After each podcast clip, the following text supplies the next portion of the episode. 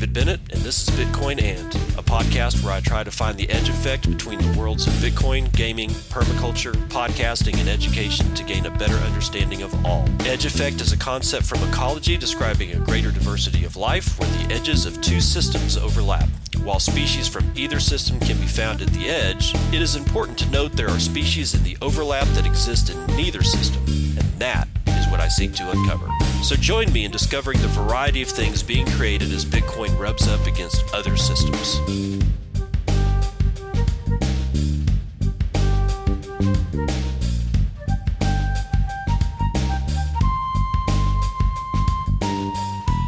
It is 9:50 a.m. Central Daylight Time. It is August the 14th, 2019. This is episode 126 of Bitcoin Ant. And I'm going to start off with this guy giving a scathing speech about central banking to the EU Parliament. Commissioner, Mr. President, I rise again, I'm afraid, to make the same old hoary speech that I've been making here for several years. And that is, it is my opinion that you do not really understand the concept of banking. All the banks are broke. Bank Santander, Deutsche Bank, Royal Bank of Scotland, they're all broke. And why are they broke? It isn't an act of God. It isn't some sort of tsunami. They're broke because we have a system called fractional reserve banking, which means that banks can lend money that they don't actually have. It's a criminal scandal, and it's been going on for too long. To add to that problem, you have moral hazard, a very significant moral hazard from the political sphere. And most of the problem starts in politics and central banks, which are part of the same political system. We have counterfeiting, sometimes called quantitative easing, but counterfeiting by any other name. The artificial printing of money, which if any ordinary person did, they'd go to prison for a very long time. And yet governments and central banks do it all the time. Central banks repress the amount of interest that rates are, so we don't have the real cost of money, and yet we blame the real retail banks for manipulating LIBOR. The sheer effrontery of this is quite astonishing. It's central banks that manipulate interest rates, Commissioner. And plus, underneath all this, we talk loosely, in a rather cavalier fashion, do we not, about deposit guarantees. So when banks go broke through their own incompetence and chicanery, the taxpayer picks up the tab. It's theft from the taxpayer. And until we start sending bankers, and I include central bankers and politicians, to prison for this outrage, it will continue. Well, now that was a rousing bit of applause for that speech. Why would that not be clapped for, like, all the time? All right, so the gentleman's name is Godfrey Bloom. He's an MEP, and he basically just burned down the entire European Parliament. And, of course, they didn't want to hear any of that shit because, man, that's how they roll, and that's how we're getting into the crap that we're getting into. We got a 2- and 10-year yield bond cross. Apparently, for the last 45, 50 years, that's been 100% indicative of a recession. You got Hong Kong lighting up. You got, oh God, it's a freaking mess out there, people. But you know, again, like I said on Monday, man, it's going to be a weird week. You know, we got a drop in Bitcoin price. We've got all negative yields are go everywhere. I got Joe Wiesenthal talking about how it's kind of okay. You got some other people saying that negative yields are not that bad. I don't know how they're going to float that narrative for very much longer, but clearly it's all continuous amounts of BS, and man, we're just not going to be able to put up with this shit very much longer. Okay, let's see, where are we at here? Community news here is going to be a tweet by Vortex, the one Vortex on Twitter. Says probably the most useful Bitcoin fork to have ever been announced. Introducing Bitcoin UF, useless fork. Created to demonstrate how ridiculous Bitcoin forks are. And they have a website at bitcoinuf.io. And their splash page says Bitcoin useless fork. Bitcoin UF is not the original Bitcoin. It doesn't restore the original Bitcoin protocol. It doesn't scale. Bitcoin UF will maintain the vision set out by Satoshi Sakamoto's white paper in 2019. So somebody's created this thing to I essentially, I guess, troll the forkers. I don't know, but let's see here. What else is going on? Oh yeah, the Blockstream satellite transmission Twitter bot at SatNode, SATNODE. I saw something come across that just made me think about use case, because a lot of the stuff that's coming in through the Blockstream satellite transmission Twitter bot, which reflects everything that's been you can pay with Lightning to send a message out through the Blockstream satellite, which is really cool. But people are having a lot of fun with it, and sending messages that don't really mean anything. This one does. So the preview of this, it says begin PGP sign message #SHA 256 BlockSat News Edition 98 for the 12th of August 2019. Immutable news for those in need, and then you have to go to the paste bin link that is included on these things. Okay, so there's 4 news stories in here, and it looks to be 4 full text. And the first one is from Fox News talking about the Hong Kong International Airport canceling all flights, and we know where that's escalated horribly. There's another one from Reuters. Russia tells Google not to advertise illegal events after election protests. This other one is NBC News. Saudi Arabia rallies around exiled Yemen leader after UAE-backed separatists seize Aden. CNN is included in here with the story about Pakistan's Imran Khan likens India's action to Kashmir and Nazism, or actions in Kashmir to Nazism. So anybody in the world can get this, because anybody in the world that has a satellite thing that can, satellite dish that can connect up with the Blockstream satellite, it goes over the Great Wall of China. It goes over every border conceivable to man. It punctures every firewall that you could possibly ever have.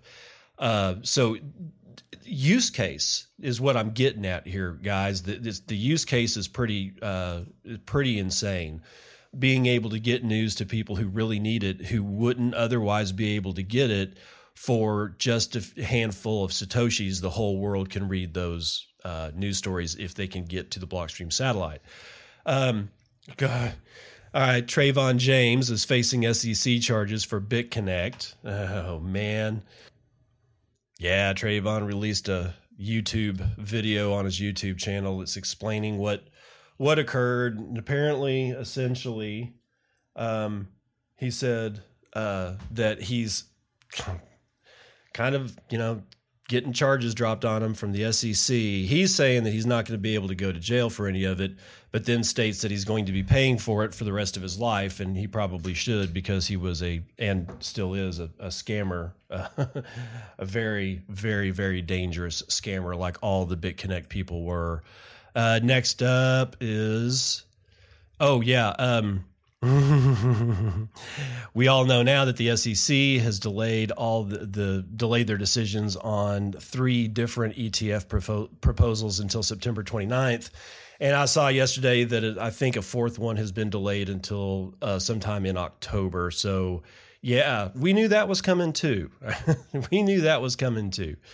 Okay, this is a good one. I like this one. NYC Mesh. And for you guys that don't know, go visit NYC Mesh. Just, it's all one word. Just type it into Google and you'll get there. They're building internet infrastructure as a community service and not as a company. And they're in New York, and they're in like Lower Manhattan and Brooklyn. They're all over that place. And I had said a few things about them before, I think last week. And they had another big node go online, and all of a sudden they've put out a tweet that says, "We've been averaging 22 new install requests a day this month. Obviously, we need to scale up our installs. 2 years ago, we were averaging less than one a day. So their node requests are like now at like 4,048. And so that to get a node, the node request is you call them up and say, I want your internet service. I want to be able to do my stuff through you and not through whoever else. I can't remember what telecoms service the New York City area because I don't live there. But these guys have been on fire installing and building out an infrastructure that is not what to say. When people say marauds, we got to have the government money to build marauds and this and everything else in the world to do marauds.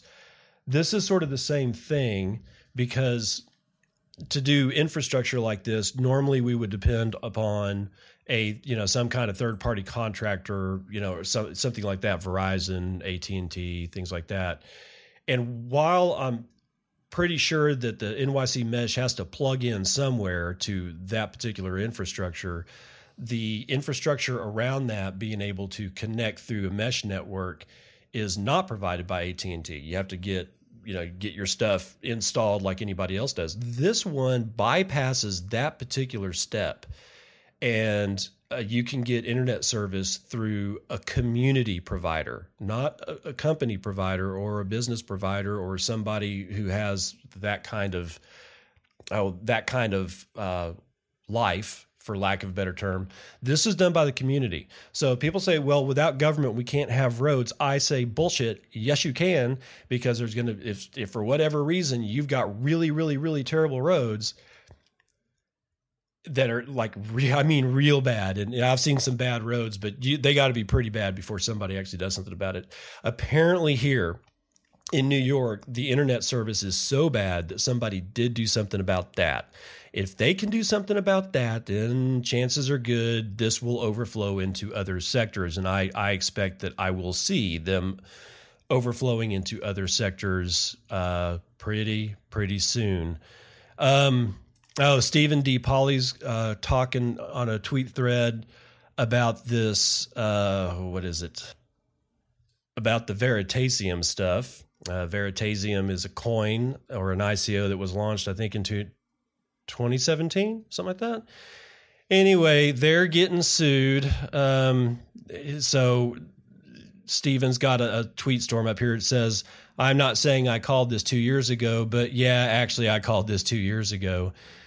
I do wonder why it took 2 years. I have this simple heuristic, which is that anytime someone claims they are going to win a $1 quadrillion market, they are almost certainly full of poo. Quadrillion, lol.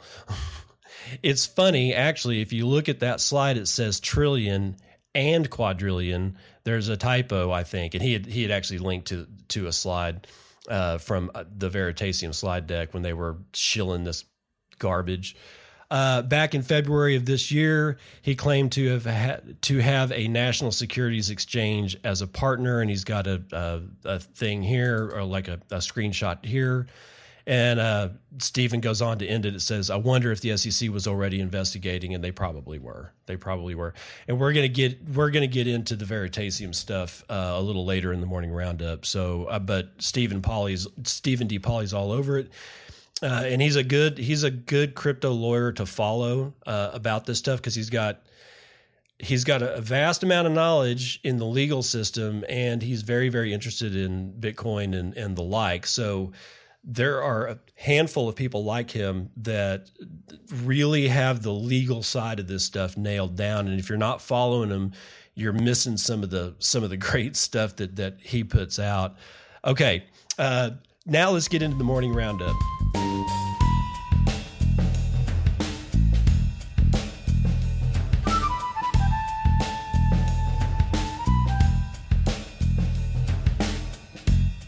Okay, the morning roundup is going to start with severe wreckage. This is a TechCrunch. This is Lucas Matney writing a couple of days ago. Blade raises $4.3 million from Coinbase, SV Angel, to reshape cryptocurrency derivatives trading. And man, I thought BitMEX was bad. Check this out. Exchanges like Coinbase have ballooned in size by taking the mechanics of equity markets and fitting them to cryptocurrency markets. But as the space expands in its scope and craftiness, new exchanges trading asset classes native to cryptocurrency are taking off and attracting the attention of top Silicon Valley VCs. Oh, and Coinbase too. Blade is a new cryptocurrency derivatives exchange launching in 3 weeks. Prior to starting the company, CEO Jeff Bayen and his co-founder Henry Lee founded Order Ahead, a delivery startup platform that was eventually acquired in part by Square in 2017. The pair's newest company shares little in common with their previous venture, but they are bringing aboard some of the same investors to support them. Blade is announcing that they've raised $4.3 million in seed funding from a host of investors, including Coinbase, A Capital, Slow Ventures, Justin Can, and Adam DeAngelo. The exchange is tackling perpetual swap contracts. Perpetuals are a crypto-native trading instrument that Bayen says are arguably the fastest-growing segment of cryptocurrency trading. They allow traders to bet on the future value of cryptocurrencies in relation to another, and the instruments have no expiration dates, unlike fixed maturity futures. Traders can bet on how the price of Bitcoin can increase relative to USD, but they can also make bets relative to other altcoins like Monero, Dogecoin, Zcash, Ripple, and Binance Coin. So here's what's on the Blade menu at the moment. Blade's noteworthy spins on perpetual trading compared to other exchanges are that most of the contracts will be set up on simplified vanilla contracts. The perpetuals will also be margin settled in USD, Tether, and the company is offering higher leverages, up to 150x on BTC USD. Oh, 150x, people. You know, BitMEX has 100, and they get shit for it all the time. Can you imagine 150? That's where this is just told. I think this is probably bad. I mean, if you want to take a, you know, try to dodge a moving train, be my guest. But wow, 150x, as if 100 wasn't bad. Okay, continuing on, Blade is raising funds from Silicon Valley VCs, but U.S. investors won't be legally able to participate in the exchange. Of course. U.S. government agencies have been a bit more stringent in regulating cryptocurrencies, so there's more trading activity taking place on exchanges outside the jurisdiction. Blade itself is an offshore entity with a United States subsidiary. Its primary market is, you guessed it, East Asia. Quote, it's kind of a bifurcated market, Bune tells TechCrunch. Either you have exchanges like Coinbase or Gemini or Bittrex that cater to the U.S. market that are highly regulated, or the exchanges that cater to the non-U.S. market that are much less regulated, but that's where most of the volume is. While the company is still 3 weeks away from launch, the founders have bold ambitions. Quote, in the long term, we want to be the CME of crypto. Coinbase and Binance are building the foundational structure for crypto, but I think we are too, and in a sense, that derivatives are at their core about risk transfer. We want to be building the foundational layer for risk transfer in the crypto market. So watch out, guys. Seriously. Anything Coinbase is involved with, I'm obviously skeptical, and there's more Coinbase news ahead. But right now, this is CoinDesk's Nicholas Day writing yesterday, August the 13th. SEC guidance gives ammo to lawsuit claiming XRP is an unregistered security. Well, that's because it is. Investors in the cryptocurrency XRP have filed a new complaint against Ripple that marshals the Securities and Exchange Commission's own words to argue that the startup illegally sold unregistered securities. The amended complaint, filed August the 5th in a year-old lawsuit against Ripple, includes several new arguments and may be the first federal case to cite the SEC's guidance for applying existing law and regulation to crypto tokens. It also marks the first filing to which Ripple must directly respond by addressing the facts of the case. 4 previous complaints were filed in California state court, but the company successfully moved to have these cases consolidated and shifted to federal court.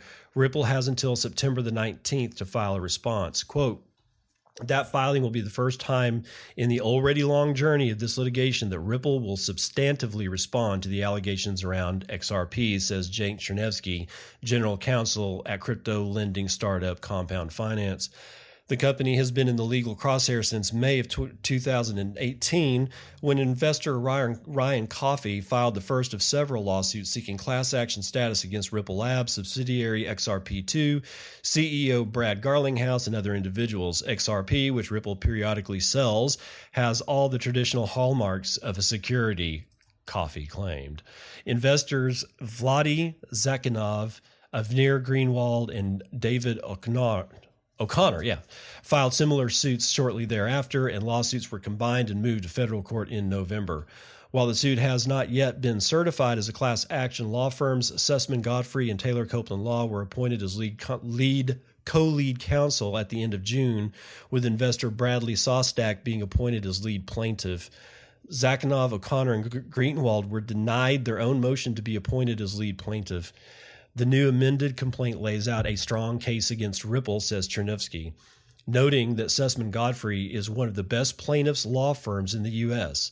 In particular, he highlighted that the complaint claims XRP is a security under both federal and California state law. Quote, "This is important because California uses the risk capital test in addition to the federal Howey test to determine whether a transaction qualifies as a security.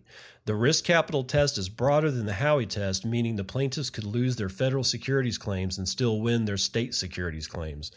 The plaintiff's complaint is trying to tie the XRP ledger, the distributed network underlying XRP, and therefore the cryptocurrency's price, back to Ripple," said Rebecca Redding, a partner at the law firm of Fisher Boyles, which is not involved in the case.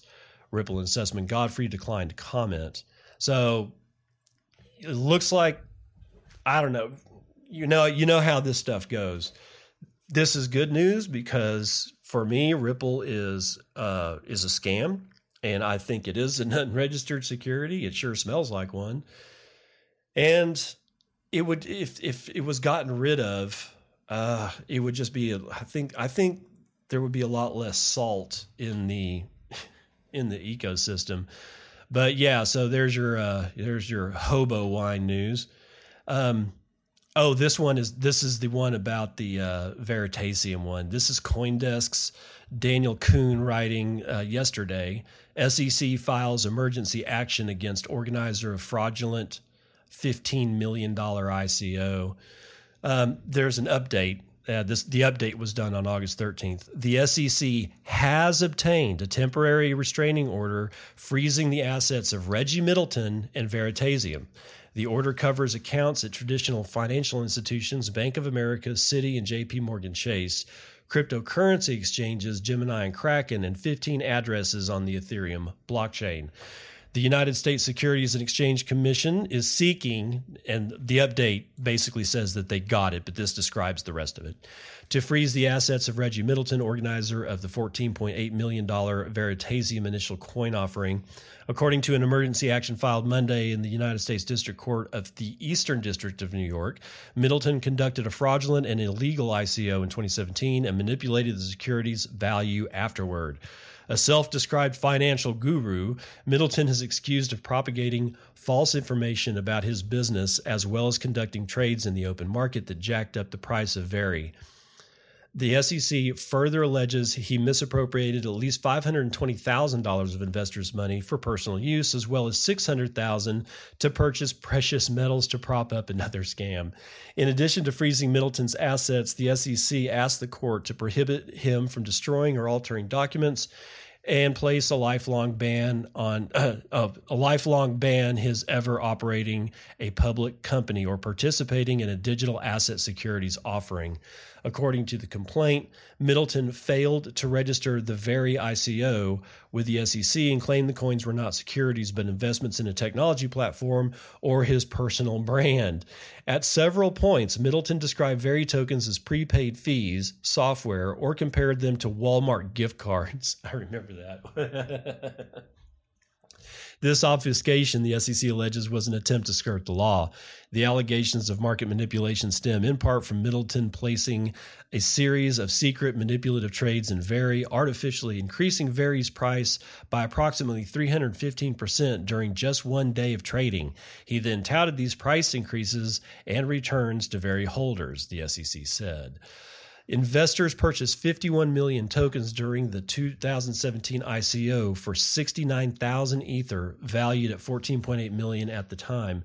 He continued to buy in based on Middleton's material deceptions, the SEC said. As part of a misinformation campaign, Middleton said he had brokered deals with airlines, ultra-high net worth individuals, and one of the largest stock exchanges in the Caribbean to sell Veri for its various stated use cases, according to the SEC. In total, he claimed to have sold $35 million worth of tokens for institutional use. In fact, by June 2018, only 75 of the roughly 2 million tokens were exchanged for research or any other services. Middleton instead fabricated trading volume on the EtherDelta exchange to pump Veri's price, the regulator said.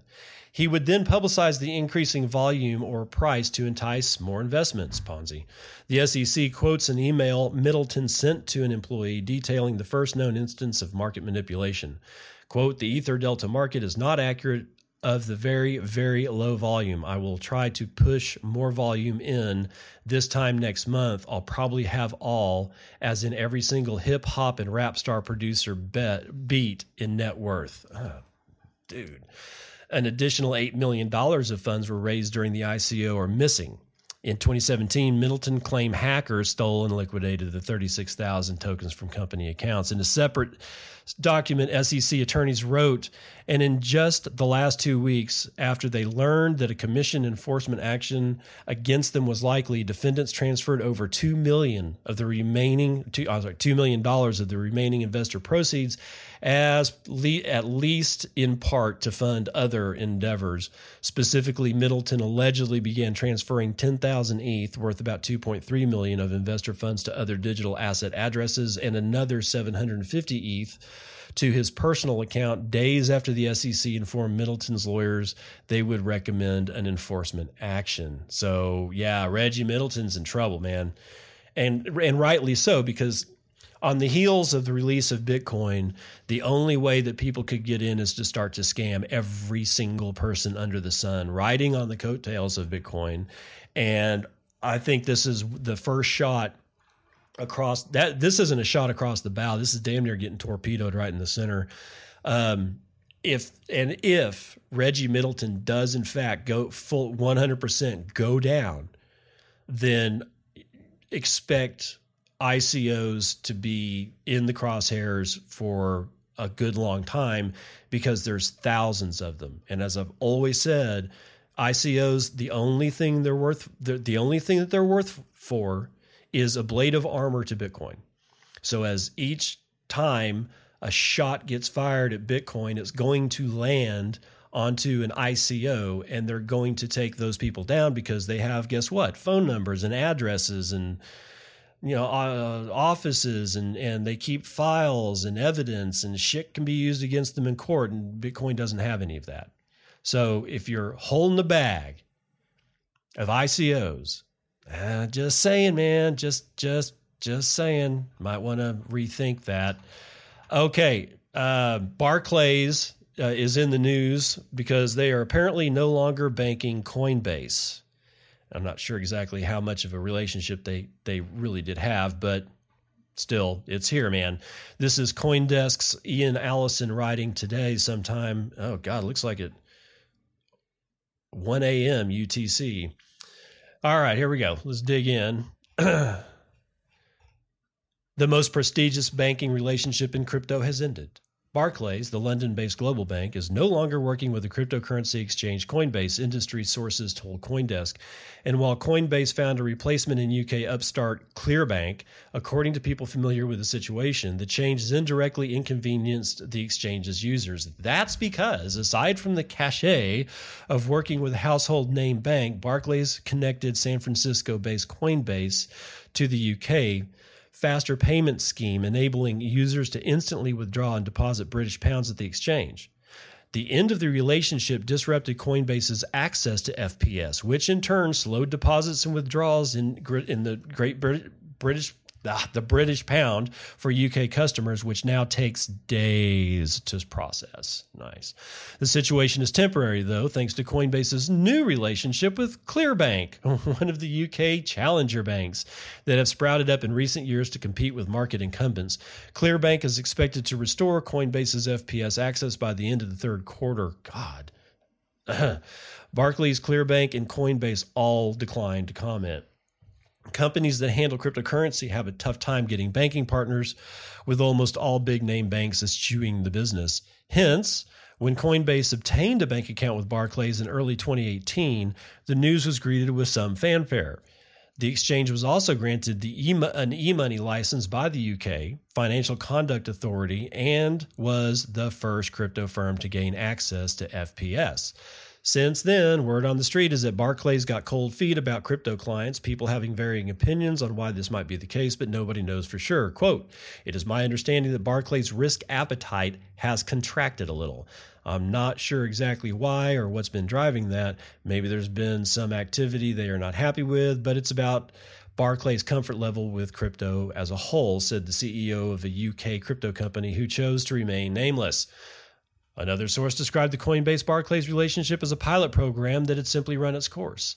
This source added that being banked by Barclays had probably held Coinbase back in terms of which coins and tokens the exchange wanted to list and the time taken before the bank could feel comfortable with new assets being added. Good God almighty. That's not to say ClearBank is giving Coinbase carte blanche. Earlier this week, Coinbase delisted Zcash, the privacy-centric cryptocurrency, which uses a technology called zero-knowledge proofs to mask details of transactions from blockchain watchers. A person familiar with the decision said it was completely to do with the new bank. ClearBank was uncomfortable indirectly supporting a currency with features that make law enforcement's job harder. Well, of course.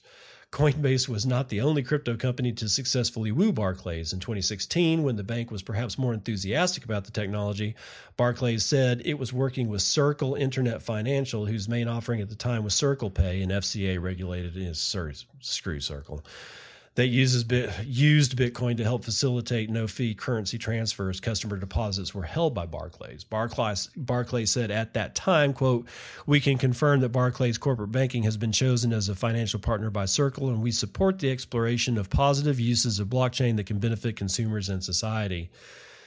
Both Barclays and Circle, which has since shifted its focus from retail payments to crypto trading, declined to comment on the status of their relationship. In addition to working with Barclays, Coinbase has had a banking relationship with the Estonia-based LHV Bank for a number of years. LHV has been working to offer access to faster payments in the UK, but according to an industry source, this might still be a ways off. A spokeswoman for LHV told CoinDesk, "We have technically joined the faster payment scheme, but there are still some issues we have to work on and legal details to manage before we can start offering faster payments to our fintech clients." And that's going to do it. That's going to do it for that. So, you know, who knows what's going on there? Coinbase is being weird. They've always been not really, and they just haven't been the best actor in the space, even though they are kind of responsible for onboarding a bunch of people into Bitcoin. They are also onboarding a good amount of people into wasting their money on garbage coins. Remember that for the future. And speaking of another not so good company, actually, these people are rather terrible. BitPay upgrades offerings and tightens identification measures. Yes, AML and KYC is coming to your friendly neighborhood BitPay. Jimmy Aki, writing for Bitcoin Magazine yesterday, says, "Cryptocurrency payments facilitator BitPay has announced a range of product upgrades to improve service delivery to customers," according to a blog post, and the roster of changes includes tightened security measures. First on BitPay's list of upgrades is the introduction of the BitPay dashboard, a feature which will provide a much more personalized experience for shoppers using the platform. And a note, which is becoming less and less and less, because why use BitPay when you can use BTC Pay Server? Just saying. The dashboard will house the user's transaction histories and BitPay's new payment features going forward. The product is live for current customers, but non-customers can create a dashboard with an email and password, according to the post. Next up is BitPay ID, a cross-platform identification feature that simplifies the login process for accessing multiple BitPay products. In the blog post, BitPay says the ID system would work like the Apple ID, the user identification feature that is ubiquitous on all Apple products. Use of BitPay ID will be required to access the dashboard and BitPay business accounts. The upgrade includes the introduction of a new identification measure to cover high-value refunds, payments, and payouts. In addition to BitPay ID, selected users will have to go through a one-time verification process. During this stage, they will verify their identities with data such as, wait for it, their photo ID, passport number, and social security number. Quote, this process helps us improve our identity verification efforts and reduce payment risk for BitPay's merchants. It's also a requirement for us to be able to offer verified users future services like Bitcoin payouts or faster onboarding for people who want to get BitPay prepaid products, end quote. The requirement will apply to cases in which users make payments of $3,000 US or more to a BitPay merchant, request refunds of $1,000 or above, or request BitPay payouts. BitPay is one of the few companies that had a stellar 2018 despite the prolonged bear market, processing over $1 billion in payments. Quote, merchants are now able to easily accept Bitcoin payments in a simple, easy way without any support issues. Sean Rowland, head of BitPay, or head of products at BitPay, said at the time, this was our biggest request by our enterprise merchants. So again, KYC and AML is coming to BitPay without, like, literally with no changes after seeing all these hacks. And I'm thinking a lot of the Binance hack, where the actual photographs of you holding up your passport and or your state issued ID card were leaked. And how, it would be nice if they said something like how they were going to make sure that that doesn't happen. And we all know it will. They're going to get hacked for their identity, for the people in their identity pool. And that shit's going to get released after a failed attempt to blackmail them. And it goes on and on and on, which is why KYC is one of the most dangerous things that there is. It's more likely that the user is going to get hosed because of KYC, then the user is going to launder money. It's a frightful inversion of chance here. So whatever, but in other good news, Vlad Costilla is writing for Bitcoin Magazine, August the 13th. HodlHodl kicks off Liquidity Week. In a world of Bitcoin-powered businesses where the technology's cypherpunk roots seem to fade over time, HodlHodl is making extensive efforts to popularize the non-custodial and privacy-friendly exchange model.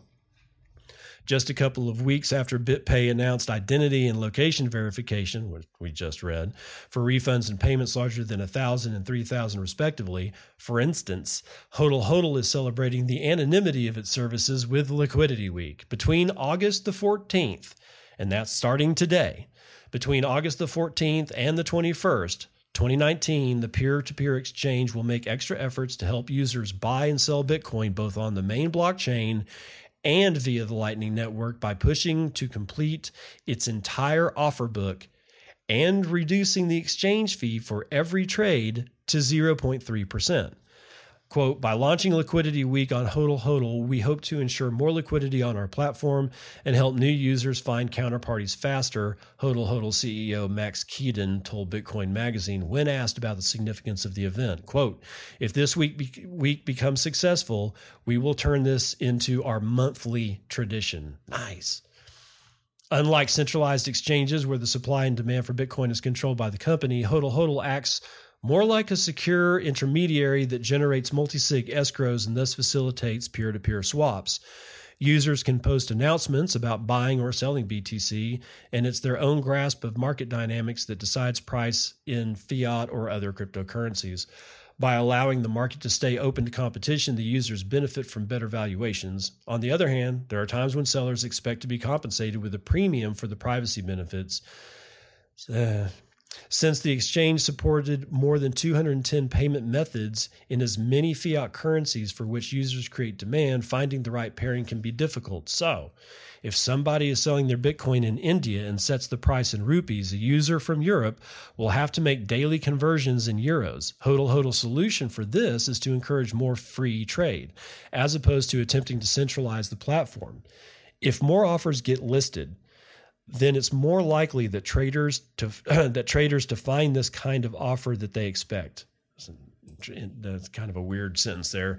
According to Kidun, HodlHodl's liquidity week is also a way of keeping up with increasing demand. The liquidity issue, which many decentralized exchanges have, receives an extra helping hand. Correspondingly, users should find a convenient price with greater ease. Quote, we see that interest in toward HodlHodl is increasing among crypto traders and the community, as there are more and more people joining our platform each week, Kaidoon said. But the liquidity was always a problem for P2P exchanges, and by launching our liquidity week, we hope to tackle that problem. More interestingly, Bitcoin on the Lightning Network benefits from a marketplace of its own, where it can be exchanged for fiat or other cryptocurrencies. This may be one of the most private ways of acquiring BTC, as returning the coins to the base layer benefits from a guaranteed transaction obfuscation that increases fungibility. So HodlHodl's doing good. They're a pretty solid Bitcoin company, even though there's shit coinery there. But whatever. Shitcoins are probably not going to go away until the SEC destroys them all, and I don't even think that's going to happen. They'll destroy a lot, but not all. I pretty much guarantee that. We're stuck with these things, guys. We're stuck with them. I hate them, but we're stuck with them. All right. Bitcoin is a geopolitical turmoil indicator. Now we have a new indicator, says market researcher. This is Adrian Zimnitsky writing for Cointelegraph 1 hour ago. In an interview with CNBC published on August the 14th, Nicholas Colas claimed that Bitcoin was one of the few assets of which the price predicted Hong Kong's protests and the consequent local capital flight. Wow. When the interviewer asked him whether he believes that Bitcoin is a safe haven asset, he said, quote, we are definitely seeing that and really are perked up around the Hong Kong protests and some of the currency flight that's happened out of Hong Kong and the mainland. And Bitcoin was one of the few assets that we watched that actually predicted that uncertainty ahead of the time. Nothing else was really moving. Bitcoin was. His remarks are in line with what has been recently said by Peter Thiel, Forbes contributor and a former executive director at Deutsche Bank. He recently wrote in an article that Bitcoin is a leading indicator of hidden geopolitical tensions. The interviewer also said that that many investors are concerned about the fact that Bitcoin used to be worth $20,000 and asked if there is any guarantee that such a price collapse won't happen again. Colas answered, stating that indeed it will happen again since Bitcoin is still a new and very volatile asset. As Cointelegraph reported earlier today, Bitcoin has begun trading at a premium in Hong Kong as continued political uncertainty produces a widely reported spike in demand. Okay, so what are they talking about with the premium? Well, this is another Cointelegraph article. This one was written by William Suberg about 6 hours ago. Bitcoin has begun trading at a premium in Hong Kong as continued political uncertainty produces a widely reported spike in demand. Data from P2P Bitcoin Exchange local Bitcoins show traders paying around $300 US more per coin than anywhere. On August the 14th, which translates into a premium of about 2%. Hong Kong is the latest jurisdiction to see investors stump up a higher implied USD price for the cryptocurrency, with Argentina notably in a similar situation this week. As Cointelegraph reported, the premium there which at one point reached $1,000 on local Bitcoins, was tied to a sudden collapse of the Argentinian peso following a surprising defeat of the incumbent president in the primary elections. Both events underscore an increasing tendency to treat Bitcoin as a safe haven asset in times of fiat unpredictability. Despite BTC USD losing around 9% this week, the move pales in comparison to pesos holders' 30% losses over the same period.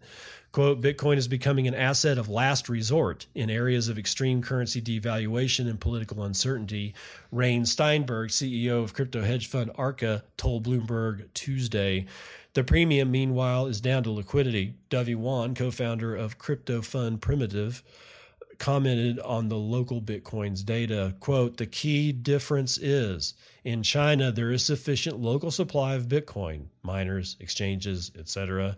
But Argentina is lacking local liquidity, she summarized on Twitter earlier this week. And that's going to do it for that. So, yeah.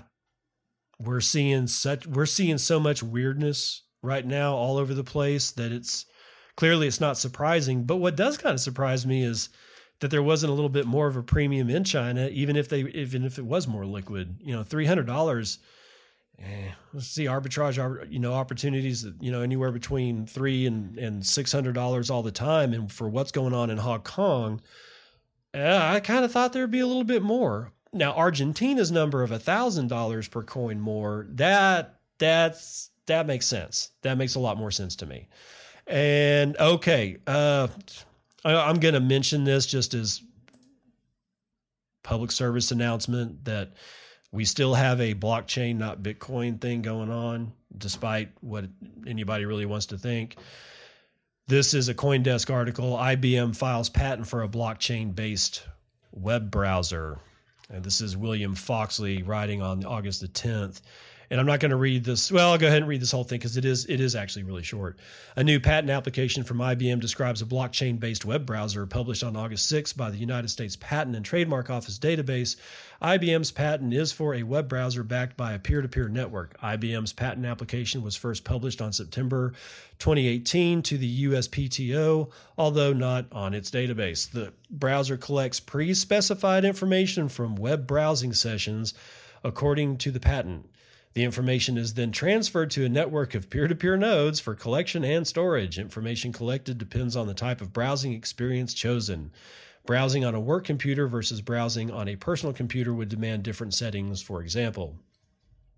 Types of potentially storable session information include what websites one visits, bookmarks, task performance, geolocation, plugin installation, and security patches. As the company states, a blockchain-based browser, quote, affords a system for storing browsing information such that privacy is preserved and places privacy in the hands of the user rather than a third party.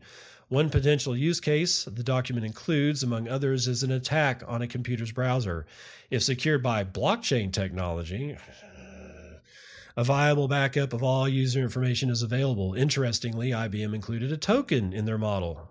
IBM says tokens will verify a user's browser session activities as they are packaged into blocks for the peer-to-peer network. IBM's blockchain web browser concept is not the only one in the field, however. Norwegian lab browser Opera company recently launched their iOS Opera Touch browser in June. Built for Web 3.0, Opera Touch has a built-in cryptocurrency wallet and connects seamlessly to Web 3.0 applications, including ERC20 tokens. So shitcoinery is everywhere. And even though IBM has made some really cool announcements, earlier in this year that were good for Bitcoin, don't put it past them to get into, to continue looking at shitcoinery because I don't know reasons. Anyway, well, that's it for the morning roundup.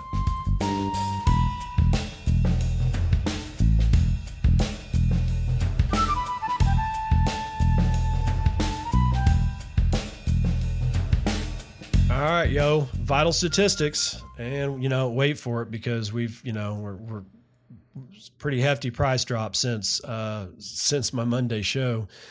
We've got Bitcoin at an average of $10,527.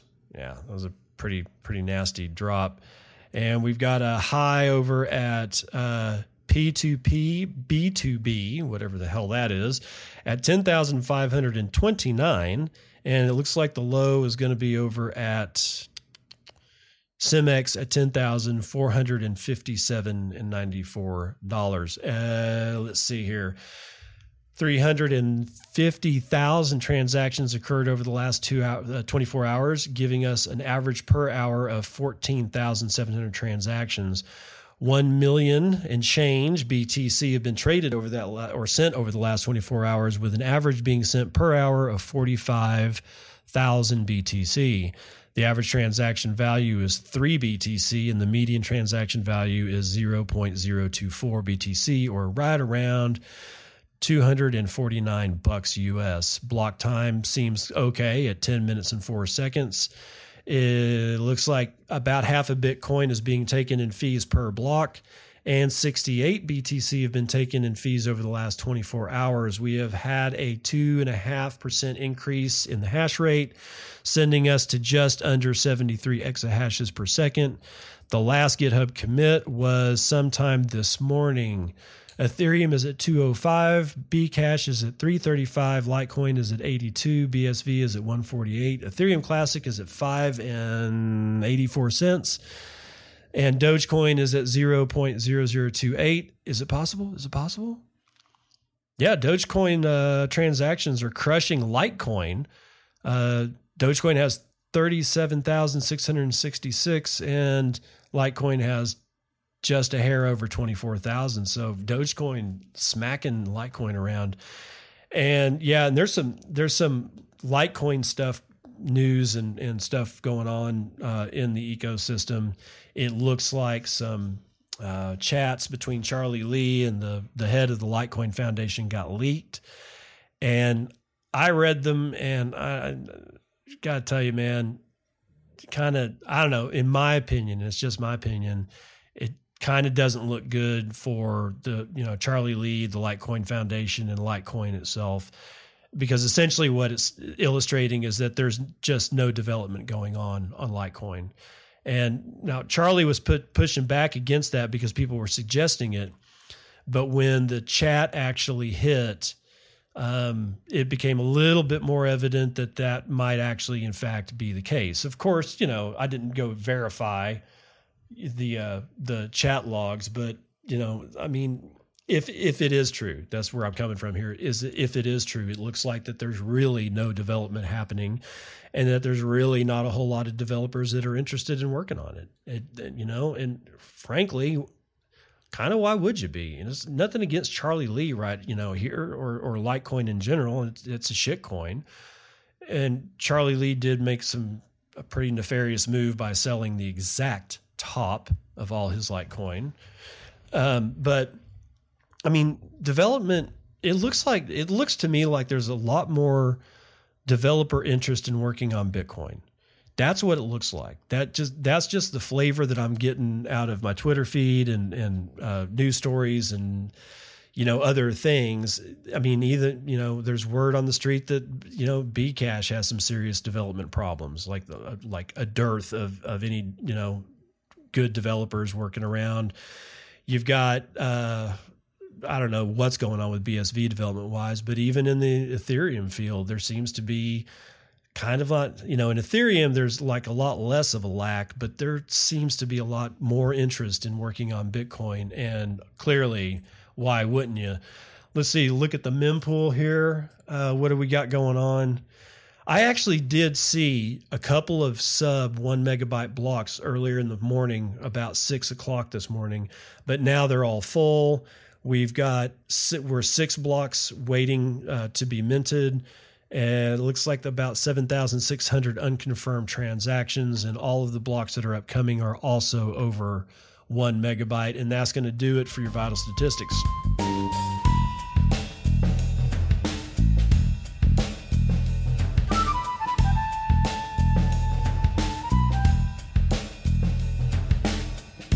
Okay, with the weirdness around the world this week, there is no way in hell that I'm going to let go of this week without doing nothing but punk rock. Now, even though some of the members of this particular band said that they weren't punk rock, They are actually listed on several lists of punk rock as the top punk rock band. I think that's wonderful. Here's the Ramones.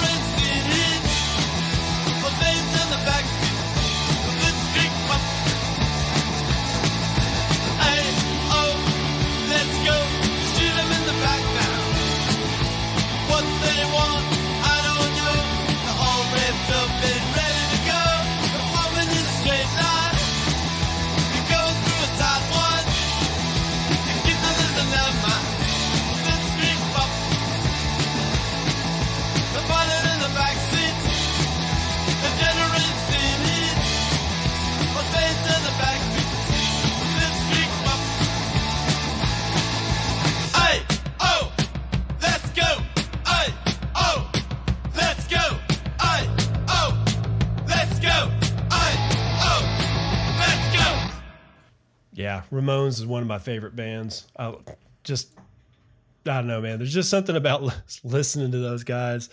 It just kind of makes, puts a huge smile on my face. All right. So it is time for the Daily Train Wreck. And today I got a good one for you, man. In fact, it's so good that I actually have to read this particular tweet storm from a private browser because I can't get it on my regular browser. I don't seem to be blocked by the particular company involved, but somehow or another, I'm just not able to access the full tweet storm. So your daily train wreck is going to be brought to you by Brecky Van Bitcoin at Crypto Brecky, BREKKIE. If you're not following him, come on, dude, you gotta do it. So Brecky's he's just making a tweet. That's all he's doing. He just tweets out, Bitcoin has changed me, and definitely for the better. Whether it's my politics, my time preference, or taking responsibility for my actions as an aspiring sovereign individual, I've changed a lot. And so has my laptop. Has Bitcoin changed you and your laptop? Post pics. He's got a little, funny emoji with one eye open, one eye closed, and a tongue hanging out. The picture of it is the top of his laptop, which has a whole shit ton of stickers over it. Now, Blockstream sticker, Blockfolio, Bitcoin, Rick and Morty, all that kind of stuff. Okay, so here's where it starts to get a little cringe, man. Bitcoin people @Bitcoin people writes him back or responds directly to his tweet saying, love it. How about adding one of these stickers? And then they give a hashtag and their link to where you can go buy stuff at Bitcoin People online.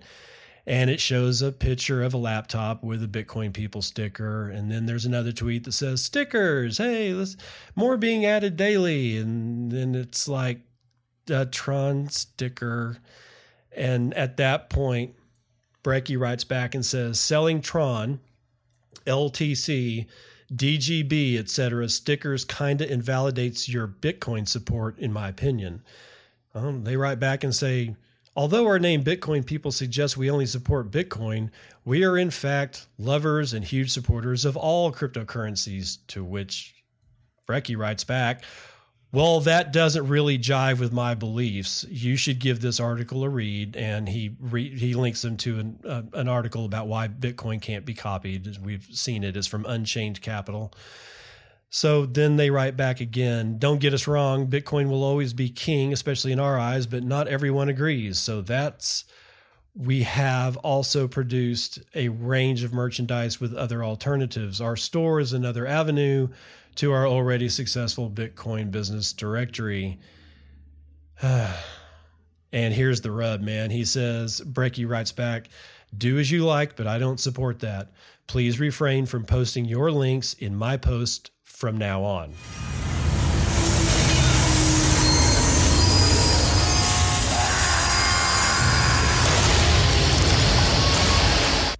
Banishment. They got banished from Brecky's stuff, man. Not that would stop them. I mean, if they continue to do stuff like that, he could block him, but you know how this works. Anyway, it's like walking into a hornet's nest, man. I mean, here, there's this guy just, innocently tweeting out, and then the company jumps in. And in my opinion, I think it might have been clout chasing. I don't know, because Brecky's been around for a long time. He's got a really large following, and he just put him down like an animal. It was like a world wrestling match or something like that, where he's putting him in a chokehold. And then I think I'd say something about I'm waiting for him to finish him off with the pile driver. But I mean, be careful with where you shitcoin people, because you could get drop kicked just like Bitcoin people did. Anyway, that's your smoldering pile.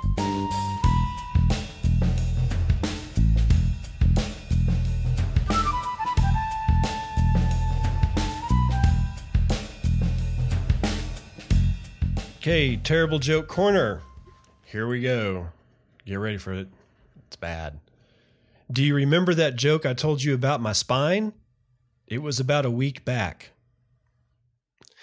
You see how that works, people? You see how that works? It's like these things, just like puns and cadence. Puns, cadence, different spellings of words that sound the same. Yeah, I think that's called alliteration. Not sure. That's how you make a bad joke, is like just leverage that crap, and you can come up with just a cringe joke all on your own. Okay, so I am out. It is Wednesday. So we're in the middle of what's probably going to be a weird-ass week, and it's already been weird.